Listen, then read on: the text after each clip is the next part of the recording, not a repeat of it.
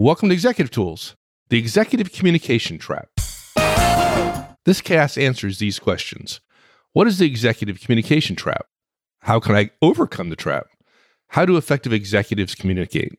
Well, if you want answers to these questions and more, keep listening. Here we go. Well, Mark, I, I think we've both been in this situation, right? Oh, you're, you're not an yes, executive, you become an executive, and your inbound communications explode. Explode. and it, and um, it feels at first that it is impossible to keep up. Yeah. And so you try to keep up, right? That's, you know, you, I've got a new role. I got new power. I got to be a good leader, an example setter. Oh, I was well known for sending emails at to my Yeah. my directs at two o'clock, three o'clock in the morning because that's how I dealt with it. Went home, Yeah. had dinner with the family, and then I got an and did email for hours every evening.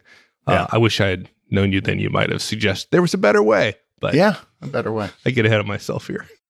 Well, the problem is, is that people start thinking, I just got to catch up. And that's the trap, right? Right, right, yeah, been there, done that. And this is actually the beginning of a series of casts. Will it'll be spread out over time, talking about executive communications. The next one, which we'll mention in this guidance, is having a communications plan. And I just don't think managers just don't think that way. And there's just so much to be done on top of everything else. Your workload explodes, which we'll talk about. So we've got an outline, three things. We're going to define the executive communication trap. We're then going to spend a minute talking about how leaders communicate and really only at the surface. There's so much more to, to say about communication. I just really wanted to address the trapper. I didn't want to make this a five part series, which I can Mhm. easily do. You know me in talking about communication. If you've over communicated, you're halfway there. And then we're going to give two solutions. First, the initial response, which is rigorous email management, uh, to your point earlier. And then the ultimate solution is outbound comms. And managers or executives just don't realize this that you you have to switch from responding to being proactive and being That's right. and thinking about your outbound comms. You have to lead by communicating. In fact, leadership is enormously so about communicating. And if all you're doing is responding to email, that's not leadership communications, right? Yeah, I know you've told me a couple times that, dude, can't read your mind. Yeah. well, you know what's funny? You say that. We've been doing this, I mean, what, 18 years? I just looked over my shoulder. Somebody asked me, I was recording a, I'm sorry, I was presenting a delegation session for a virtual effective manager conference. And I presented yesterday to the same group. It was a public conference, four part Zoom virtual session. And my door was closed in my office. And on the door, as you well know, is a framed page from the Wall Street Journal of the day that we were covered in the Wall Street Journal. And somebody said, Hey, your door was open yesterday, but it was closed. It's closed today. I see something on the wall. It looks like a Wall Street Journal thing. He says, Why that particular page? I said, Well, on the other door, there's the page from 912, 2001, which says terrorists destroy World Trade Center, hit Pentagon and raid with hijacked jets.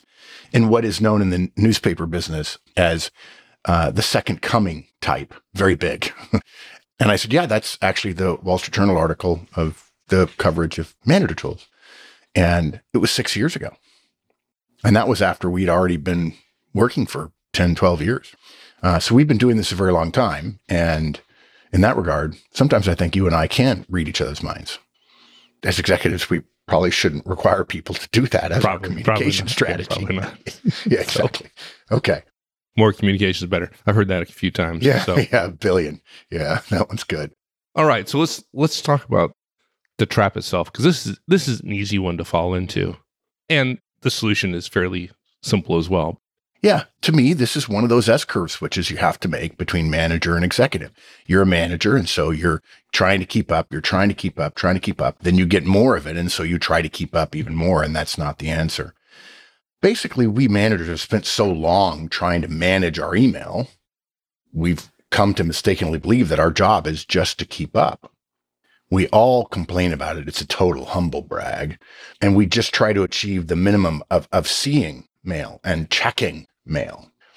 You know you're doomed, folks, when you're both constantly looking at your mail and then marking many of them as unread to return to quote later as if you'll have time Oh, my. later yeah, when we'll have more time yeah and we almost never do right it just doesn't work it doesn't work and we know it doesn't work because we all complain about it but here's the thing that's what you learn as a manager that keeping up thing but when you become an executive like you said your inbound communications are going to explode they're going to double in addition to a larger organization to run, which means more people. And as I tell people all the time, it's not the number of people, it's the number of relationships between the people.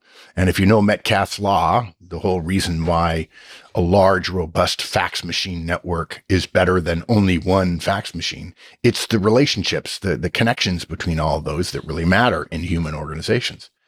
So you've got more reports to review. You've got adjudications to address. People won't make decisions. Uh, decisions were being asked for. We also start getting a new type of communications based on our role as a leader across the entire organization. Most people forget that as an executive, you're at the top of a little internal pyramid, right? You're maybe a VP and you've got senior directors and directors and senior managers and managers and so on.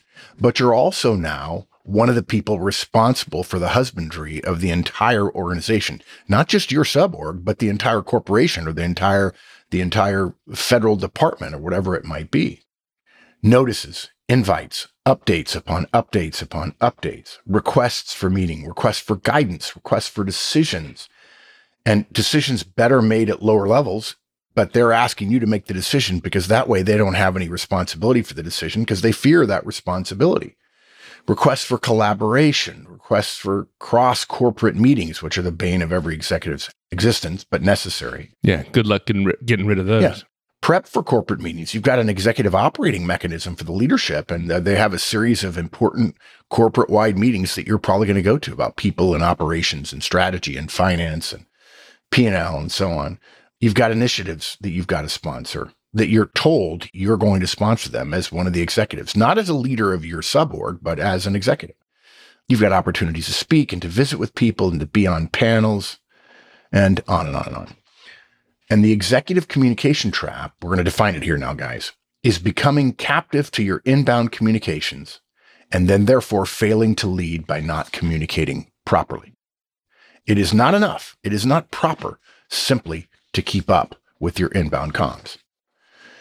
And inexperienced executives, I essentially already said this before differently, but I'm talking to you managers who've recently become executives. What we do is we simply transfer our existing communication handling protocols, if you want to get all fancy, to our new role. We simply try again to keep up. And we see this all the time. People tell us, oh my gosh, I didn't realize what I was in for in my role. And there's an outcome of that that most new executives don't realize, but if they'll think back a little bit, they've seen it before. Somebody gets a promotion. Well, of course, now it's you. And it seems like they just disappear. And then, of course, we talk bad about him. Oh, you know, yeah, he's too good for us now, right? Uh, he's he's hobnobbing with the hoi polloi, and we're just the bourgeoisie down here. And there are several reasons for this, but one of them is communication.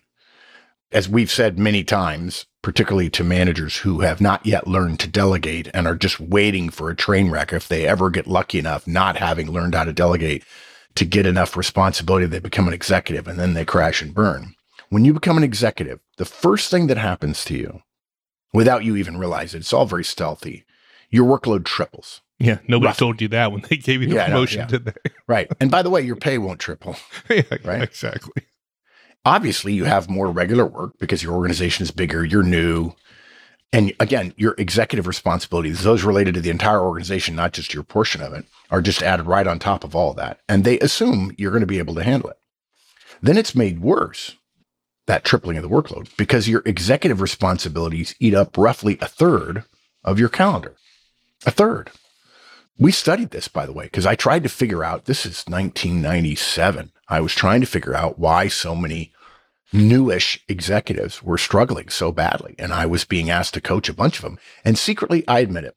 I had been coaching some very senior people. A couple of them been promoted to CEO. One I continued to coach when he was a CEO. And then suddenly I get all these calls for these lower guys. And I kind of thought, ooh, I upset the CEO. He doesn't want me coaching at his level. He wants me coaching at lower levels. And I mentioned it to one of the EVPs and they said, no, no, no, no, no. there are 50 of these guys. There's only one of him. We need help with all 50 of these people. Yeah. And I decided to do the math and said, well, I'll probably be able to charge less for these newer executives, but if there are 50 of them, it's going to work out in my favor in the long run to, to the favor of Horstman and Company. And the favor of them as well, because Yeah, leverage, obviously. right? Yeah. So they take away a third of your calendar. You got cross organizational meetings you got to attend. You've got quarterly people reviews, quarterly strategy reviews, quarterly financial reviews, profit and loss reporting meetings, forecasting discussions that include many of your peers, which are a form of a steel cage death match, by the way. And you might think you can avoid these because you have to run your own organization, but you cannot. You're an executive now. You're a representative of the entire firm. And these are the mechanisms that allows the firm to knit its executive team together, even if that team is 500 people, if it's a really big company.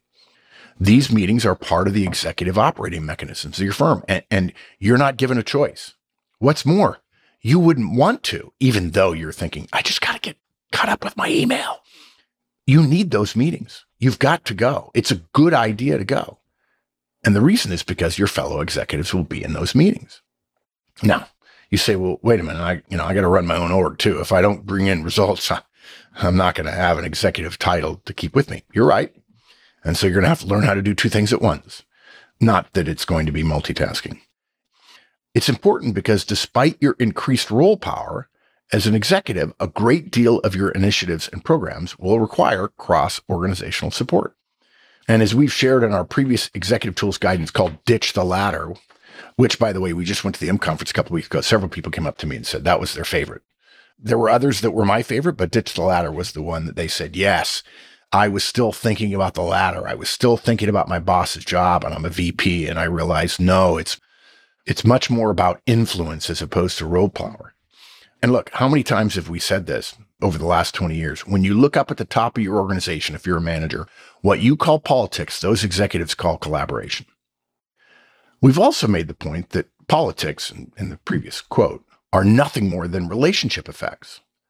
And folks, it should say something to all of us who are managers that those who make it to the top, to executive level, are believed to have the necessary relationship building skills to survive in the executive world, which again is much less like a series of ladders, ditch the ladder, and much more like a cloud or a fog with a lot less objectivity, a lot less linearity, and a lot more recursiveness and much more subjectivity. So now think about this. You've got three times the work and only two thirds the time. If you do the math, that translates into a feeling of a nearly 5x increase in your work and calendar stress, the ultimate issue, which is time and work and making those things work for you. Basically, that's a death sentence to your ability to lead your organization. This means you will definitely not be able to keep up with your communications responsibility if you just carry your managerial approach into this new executive role. If all you're doing is keeping up, and hopefully we've made the case that you won't be able to, you're only responding. And that's not leading.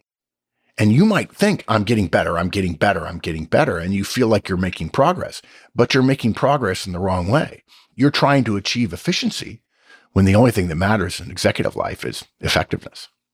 So the question becomes how do leaders communicate? And again, please don't write me and Mike. Actually, feel free to write Mike. uh, um, uh, don't write us and say, ah, you have a bullet and a cast in executive tools called How Leaders Communicate. And, you know, I'm not a great communicator and uh, I would like to know that. And you only talk about it for five minutes. Well, we could talk about it for days and days and days. And there's going to be a whole series of this in the next five, ten years. Right. Probably the place to start though is communicating proactively, right? Yes, that'd be good. Yes, that's the that's what leaders do. They don't respond. We can't stress this enough. We have to stop. If we're going to be executives, we're going to call ourselves executives, if we're going to earn the title, we have to stop responding and start leading with our communications. It is not enough to keep up. Yeah, the keeping up is just is completely passive, right? Which is Yes. the opposite of leading. Actually, you, you remember years ago, I think it might have been in the army. It certainly happened to me at Procter and Gamble, where we went to some classes about how you can be effective and so on. And you read self-help books. This is 30 years ago. And there was a thing about A tasks and B tasks and C tasks. Right. And one of the things they said about C tasks is they're fairly easy to do. They're fairly low value, But many people are drawn to them because they get that little jolt of, I did that, I did that, I did that, Absolutely. I did that, I did that, I did Get that. to cross that off my list. Yeah, exactly. While the A thing is growing bigger and thornier and miserable. I picked up the, bacon at the store. Yes, Yeah. exactly. Oh, I failed to communicate our strategic plan for the next five years. I'm in there. Um, It's yeah, kind of like you're you're yellow good. yellow peanuts, M and M's. M&Ms. That's exactly The what it is, right? Yeah. If you're feeling like you are keeping up, that's a sign that you're not there yet. Because again, you're playing on the wrong track in the wrong field. You're playing baseball in a basketball court. You can get there, but it's going to take a changed mindset for you to do it. Rather than just responding to other people's inputs, which is essentially what email basically says to you, I don't know anybody. I'll give you this is the perfect way I described it to somebody a few months ago. When you do email, what do you do? Well, I open up my email and I start looking at my email. Exactly. Literally, the entire thing is about responding. I never thought about this and therefore have never done it, but it'd be really interesting to analyze leaders' emails and find out the percentage across the spectrum from individual contributors to the senior most senior executives, how many emails they initiate versus respond to. Right? It'd be an Oh, interesting gosh. measure. I bet and Yeah. I, I would assume that executives initiate more emails than individual Yeah. contributors. But I don't know. It'd be interesting. And there are people who think that the way to handle their career is just send out a lot of emails as a way of deflecting and saying, uh, Mm. asking other people's questions rather than getting their own work done. Rather than just responding to other people's inputs, leaders set the agenda of the organization they own through their own communications. What the point I was making earlier is everyone starts by looking at what's in the inbox. I've never talked to anybody. I, I know a couple of people who do this and I learned it from them. When you start doing mail, the first thing you do is send the mails you thought about sending. Right, right. Holy moly. You don't just give your priority over to whatever's at the top of your inbox. Right. Some random Which is a whole email, nother right? Drive Yeah. your priorities. Yeah. Leaders communicate. They talk about things in meetings. They send out mails. They give presentations. They send Slack messages. They create internal memos for their management team to echo in their briefings. They provide the content for others to talk about, for others to leverage. Leaders, executives, communicate to their directs, relying on those managers to know that their managers are not communicated to, they are communicated through. Another one of our famous quotes for years and years and years. Effective executives not only tell their managers what the priorities are, they encourage the managers in their organization to carry the water. They tell their managers, don't just forward announcements and emails and documents. Don't just forward them with an FYI. That's not enough, guys. Leaders must hold managers accountable for determining the meaning of the leader's comms relative to that manager and then add the leaders add to the leader's message the context and the meaning for their particular team instead of saying fyi the manager should start every note that comes to him or her from the executive with hey guys just got this this is what this means for us and here's what we're going to do about it and leaders do something else they repeat their messages ad nauseum as the manager tool saying goes, if you say something seven times, half of your organization would say they only heard it once. And I always get asked this, Mike. I assumed everybody understood the the other side of the humor, the sort of hmm, I tried to make it sort of sharp humor there. The other half didn't hear it at all. I get right. asked, I get asked once every few months when I'm in the field, they say, Hey, when you say you say something sometimes half your organization will say they only heard it once. Does that mean everybody else heard it seven times? No. it means only half. I should say only half hears it say will say they heard it once. Why? Because they're deluged with communications and your message is not getting through with enough pop.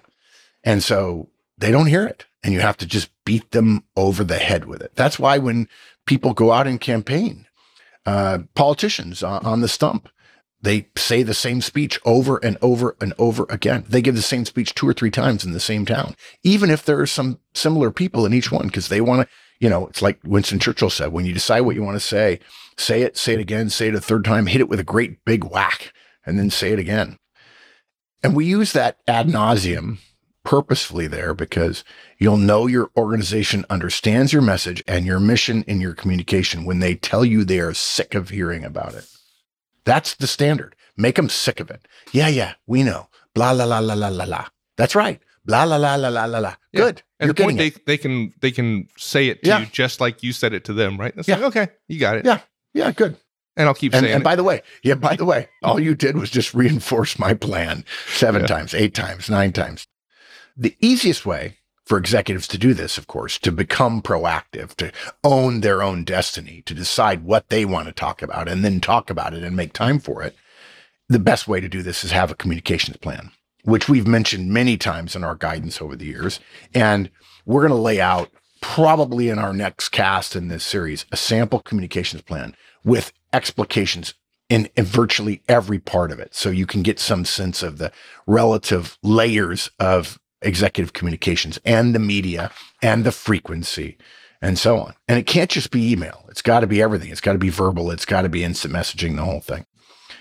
One more thing about executive or leader communications. Leader communications, and this is going to be hard for a bunch of our listeners. Leadership communications are ultimately all about persuasion, not just tactically responding, not giving guidance, not giving directives, not just keeping up, but persuading, convincing other people that you're right so that they can commit to the direction you're asking them to go in. And folks, persuasion is not like responding to email. It requires time, it requires preparation, and it also requires relationships because you're not going to be able to persuade people that you don't have a relationship with. And you're not going to have time to grow your relationships if all you're doing is sitting there passively responding to a bunch of email. yeah. So, more, again, more on executive communications as we proceed in the next five years. Okay. So what's the solution, initial response to all this? Yeah. Well, we're going to give a nod to all those managers in the Manager Tools community who become executives. We were just at the M conference two weeks ago, I think, in Chicago. Yeah. Our big God, annual event. And it was, was so sold awesome. out. So, so, so good. So we good. already have people signed up for 2023. And the Monday afterwards, Ron Long, who's a longtime client of ours at Premier Truck Group, who is the EVP of sales for $3 billion national organization, texted me and said, Hey, do you have a minute this morning? You know, when a guy like Ron, Ron, Ron Long says, Hey, you got a minute? I'm like, Sure. What do you need? He's a client, he's a friend of ours, so on. And um, he includes an attachment, which I can't read. It's in I don't know, whatever Microsoft, OneDrive or something, which I don't have access to. So then he sends me a picture of it from his phone, and it says, "Ron Long, Ron Long promoted to CEO of Premier Truck Group." he says, "Like, yeah." So I Yeah. told him, I said, "Yeah, I definitely have a minute for you." We ta- we chatted for about a half an hour, and one of the things that was funny about that for me was he has been an executive a while, a while, and yet now he knows he's getting on another S curve entirely. And we were talking about he, you know, he asked, "What do you recommend? What should I be doing? How should I be dealing with that?" Um, now, to his great credit, he doesn't need a lot of help from me, but it was pretty cool. And we know that there are managers who have become executives, who have become CEOs in our community, and we honor the fact that there are some of you that are managers or new new executives, and you you fall into the trap. And we don't want you to suddenly say, "Oh, to heck with email." We're not telling you abandon email. You can't do that, but you should shoot it a little bit. You can't kill it, but you could shoot it a couple times and inflict some pain upon it. Yeah, exactly. Yeah, Yes. Don't send me responses, folks, about yeah. my knowledge. I know that. Yeah.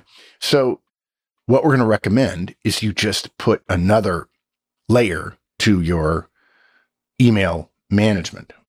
And, and we're just going to say you need to now, if you're not already done this, you need to have a, you need to adopt the manager tools guidance on email handling. You cannot survive as an executive if you think you're going to graze on email all day, like all of the multitaskers in the world. Yeah, it's it's like the Pomodoro method, right? Our our Yeah. our method. You just you set the timer for twenty minutes.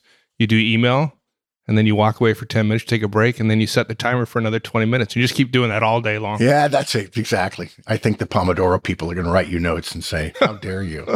Right. Um, That's not it. so look, there are two casts. There are a whole bunch of casts we've done. We've probably done 20. In fact, somebody wrote me a few months ago and said, you know, I'd really like more email guidance. And I went and counted it in our map of the universe on the website, my favorite website page. And I said, in one category, of email under communications. I found 25 casts about email. Like, Yeah, dude, we've done a few. dude, just go go listen to those and call me back in a year when you finished, right? So we have two pieces of guidance out of all those 25 that will really make a difference in terms of your transition to an executive. One is email three times a day, and the other is how to get through your email in 30 minutes. Email is a scourge, but it's also a necessary evil. And so we're going to put three times a day, 30 minutes on our calendar every day, standing meeting with ourselves to process email. During that time, do only email and do it all. Don't graze email throughout your day. You may want to claim that your organization has an email culture, but you no longer have the time or the ability to believe that lie. Further, in a way, you're an executive now, and you've got to both send an example of efficiency, but you've also got far more important things to do than getting eaten alive by email. Here's an instance when you can actually use your added role power that you've just gotten. You have the authority now to actually follow your calendar. Use it or lose it. Are you going to lead or are you going to keep doing what you've been doing when your world, your time, and your responsibilities have grown so significantly? Do you want to be the leader that no one hears from because you're, quote, drowning in email, unquote? If you're a leader that no one hears from, you're not a leader. If you're worried about missing an important email in the middle of the day, don't. If it's important, you've reached a level where you'll already know, or someone in your org or a peer will alert you to something. Something. And here's the beauty of that. These are the people who are inefficiently grazing, and you're happy to have their help. Another thing, yeah, I, okay, three times a day. People are like, well, I get so much mail. Three times a day is not enough, folks. I've had days when we were doing things. I think I think daily during the pandemic. I think I did 200 days in a row. I was getting 200 mails a day. I got through all that mail in three 30 minute blocks. First thing in the morning, overnight stuff, middle of the day, and then at the end of the day. And the reason why is because I knew when I started my email, I was going to get through the entire thing. If you're just going to graze, you end up, it's like taking a pitcher of water and pouring it out on the floor. It ends up getting very thin and spreading everywhere, and it fills up all your free time so that you feel like you have no free time, which is an executive's kiss of death because that free time is the time where you can think. Okay. You can absolutely be an assassin when you process your mail. If you set a goal of getting through all your email in 30 minutes, you will magically discover that you can. The reason you haven't up till now is you'll never try. You've never tried. You have this idea that I will do mail throughout the day. Because you think you have to do email all day throughout the day, you then go into your email processing time and you're like, well, I'll get through what I can. And then you become one of those executives by doing email all day whose people get annoyed when in virtually every conversation when you ha- that you have with your people, your org, you're on your phone constantly, basically telling all hmm. your people you're not important. This email I got from this other VP is. And people freaking hate that. They just hate it. And it's not leader like at all to do it. So be an executive leader. Shove the necessary task into a time slot, the necessary task being task being email, and ignore email the rest of the day. If you're an executive, you're going to spend a lot of time not just communicating, but as we said, persuading. Email is the worst medium to use to be persuasive. The worst. So that's just email. Okay. So keep keep on and and don't try to do faster what you're already doing. Change how you do it. And say, I'm going to get through all of it. And and by the way, a great many of these things, when people respond to stuff, you can just delete. Just delete it. Yep. Just delete. Oh, just absolutely. delete. Delete, delete, delete, delete, delete. Okay, so that sounds relative to the solutions. That sounds somewhat tactical, right? It's like just operational. it how is. to, how to, what's what's the what's the more strategic or ultimate solution to all this? Yeah, and the solution, of course, getting on the path from the passive to the to the active side and doing outbound comms. That's the ultimate solution. In the long run, you've got to start proactive communicating. You've got to stop responding. Now, I'm not saying you simply don't respond to mail. I'm just saying you make time on your calendar to create proactive communication so that everybody in your organization is responding to you, which is what leaders are supposed to be doing anyway. If you've been a grazer, it's okay in the first couple of weeks to just start the process of shepherding your email into its own little ghetto. That's fine. And look, something else.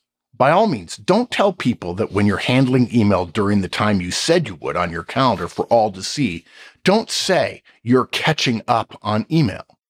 That gives email way too much authority over us. You're not catching up. You're processing mail. You're not behind, therefore requiring you to catch up. You're communicating like a leader. You're going through your mail quickly and efficiently, and there's a lot of things you don't need to respond to. But very soon, you have to start communicating about what you t- intend to achieve in the future. And that's what proactive communications are about. You have to start not just implementing your plans, but communicating incessantly about them. And this is probably the biggest mistake that less experienced uh, executives make, and that is they start something, they have a great initiative, and they do not, by definition, have a playbook for their communications plan. They've got the playbook for the for for the thing they want to do, but they're not communicating about it.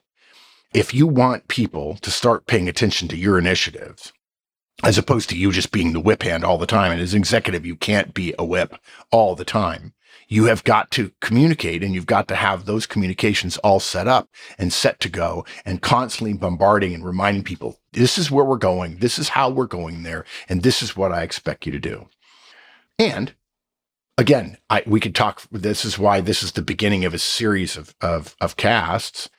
And we're going to cover proactive communications in our upcoming cast about communication plans. My point with this cast was really just to focus on identifying the trap for people we don't have enough time in this cast. We've already been going surely for half an hour to also say, and here's the 75 steps you need to do to right, initiate right, exactly. a communications plan. Yeah. So communications plans are next. Excellent. Yeah. So let me let me sum up. The executive communication trap catches nearly every new executive. If you've recently become an executive, you no doubt already experienced it. Welcome to the world. That's okay. Now you have a way out of the trap so you can start leading and not following. Thank you, my friend. That was awesome. My pleasure, as always. It's still fun. I don't know about you. It's still fun. It's still it's, it's still yeah. fun. So fun. We're we're do, still doing it in our retirement. So we're retired. that's exactly. Now it's not fun. When you say it like that, it's not fun. yeah, that's good. All right. Thanks, Barton. All right, man. We'll see you later.